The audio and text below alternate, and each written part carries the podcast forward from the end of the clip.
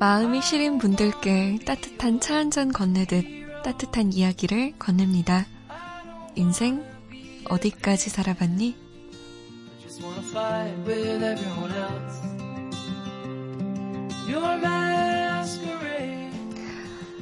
따뜻한 보리차 한 잔 같이 나눠 먹고 싶은 분이에요. 김현신 나오셨어요. 안녕하세요. 안녕하세요, 김현입니다. 네, 예전에 출연하셨을 때 음, 본인의 시 중에서 기화 소개해 주셨는데 네. 그 시에 등장하는 보리차 이야기를 들으면서 한두 번 끓여본 사람이 아닐 것이다 라는 생각이 들었어요. 평소에도 자주 드시나요?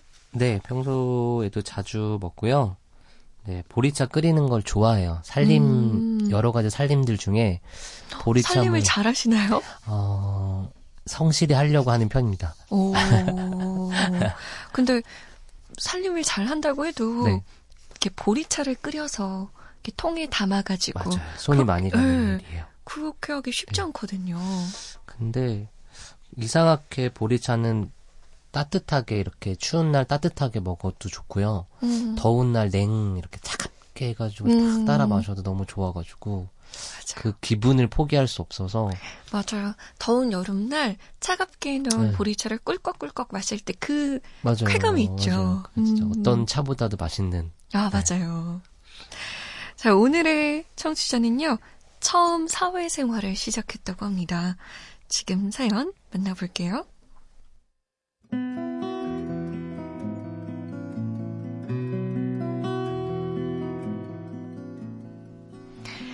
이제 24살인 저는 19살에 대학을 포기하고 공무원 시험을 준비했습니다. 물론 부모님이 정해주신 방법이었어요. 그런 고로 친구들이 대학에서 부어라 마셔라 청춘을 즐길 때 저는 공무원 시험에만 매달렸습니다. 그렇게 4년 엉덩이에 땀띠 날 만큼 공부를 했는데요. 친구들이 취업으로 고민하고 또 고민할 때 저는 평생 직장을 얻었습니다. 아빠처럼 한 직장에서 뼈를 묻자고 다짐한 거죠. 그런데요, 일을 하면서 큰 고민에 빠졌습니다. 사회생활을 한 번도 해본 적이 없는 저는 알게 모르게 은근하게 딸을 당하고 있는 것 같아요. 어느 순간 점심을 저 혼자 먹게 될 때가 많고요. 저만 모르는 회식도 몇 차례 있었던 것 같습니다. 아마도 제가 윗분들의 눈치를 하나도 안 보기 때문인 것 같은데요. 아, 그래도 그렇지. 어른들끼리 왕따라니 조금 혼란스럽습니다. 저는 이 난관을 어떻게 헤쳐나가야 할까요?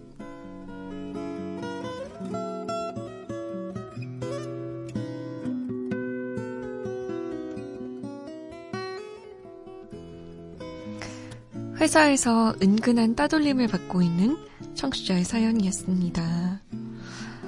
아, 이 사회생활이라는 게 어려워요. 맞아요. 어려운 것 같고요.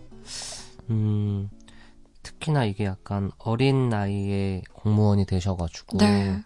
이런 일을 처음 당하시는 거일 것 같은, 음. 같아서 그게 무엇보다 조금 안쓰럽다, 걱정이겠구나 이런 네. 생각이 들긴 들더라고요. 음, 어떻게 방법을 좀 해볼까 조언을 드려볼까 했는데 네. 일단은 본인께서 본인이 윗분들의 눈치를 하나도 안 보고 있다. 이게 이 말의 숨은 뜻이 뭘까? 근데 이렇게 네. 말하기가 쉽지 않거든요. 네네네네. 그쵸? 네. 윗분들의 눈치 하나도 안 본다는 것이 네. 본인 일만 이렇게 잘한다는 걸지 아니면 음, 잘 모르겠더라고요. 이 말을 네. 조금 더 음, 알면 진위를 알면 거기에 맞춰서 눈치를 보세요라고 조언을 음, 어, 해드리는 건 아니지만 그래도 본인이 어, 무언가를 어, 하나도 안 하고 있다라고 했을 때는 네. 음, 거기에서부터 어떤 해결의 실마리를 조금 그쵸. 찾아낼 수도 있겠다 방법을 분위기를 못 맞추는 것이 아닐까요? 음, 예를 들어서, 네. 뭐, 정말 예지만, 부장님이 썰렁한 개그를 했어요. 음, 그러면, 어, 재밌지 않나? 그러면, 다른 사람들은, 막, 아, 너무 재밌어요, 부장님! 이러는데, 혼자서, 아닌데요? 이러면은. 아, 너무 바로 이렇게 직언하고 네, 음. 그런 경우면은, 음. 사람들이, 뭐야, 쟤는. 이렇게 생각할 수도 있을 것 같아요. 음, 왜 사회생활이라는 것이 김현 씨는 어땠어요? 저는 처음에 너무 싫었어요.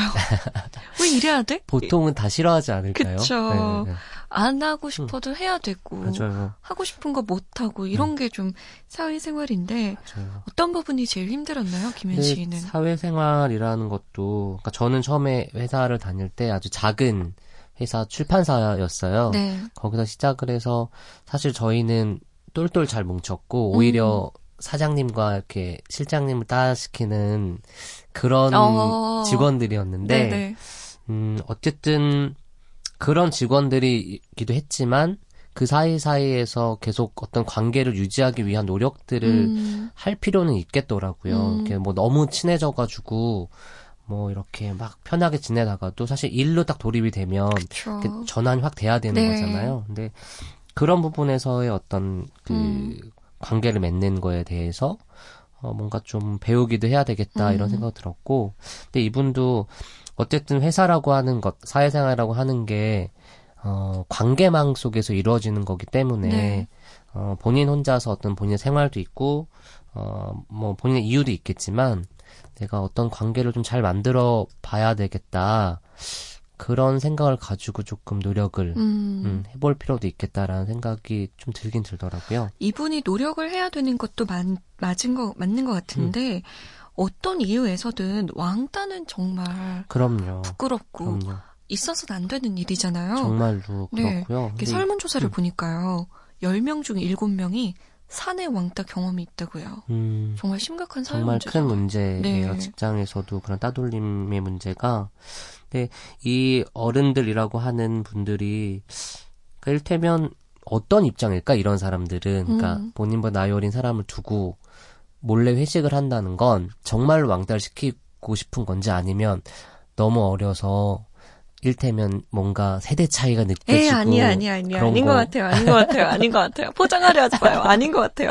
그냥 저 사람이 불편하고, 음, 음. 저 사람이 있으면 분위기가 좀 쌓이시는 것도 있고, 있죠. 이러니까, 아유, 괜히 부르지 마. 분위기 이상이죠. 음, 음, 음. 이러면서 한 게 아닐까요? 그럴 수도 있을 것 같은데 어쨌든 우리가 해결에 어떤 요만큼이라도 틈을 음. 들이고자 하면 어 뭔가 조금 관계를 개선하는 음 제스처 같은 것들을 아주 아주 조금씩 해볼 수는 있겠다. 음. 아주 큰 거 말고 이렇게 막 뭔가 어제 오늘 다르게 막 티나는 행동 말고 아주 작은 부분에서라도 뭔가 조금 변화를 가져갔으면 좋겠다라는 생각이 들고 근데 또 이분이 본인의 이 공무원 생활이 부모님이 정해주신 거잖아요. 그쵸. 거기에 대한 또 어, 어떤 뭐라 부채 의식 아니 혹은 음. 뭔가 좀 내가 나는 왜 대학 생활을 못 즐겼고 네.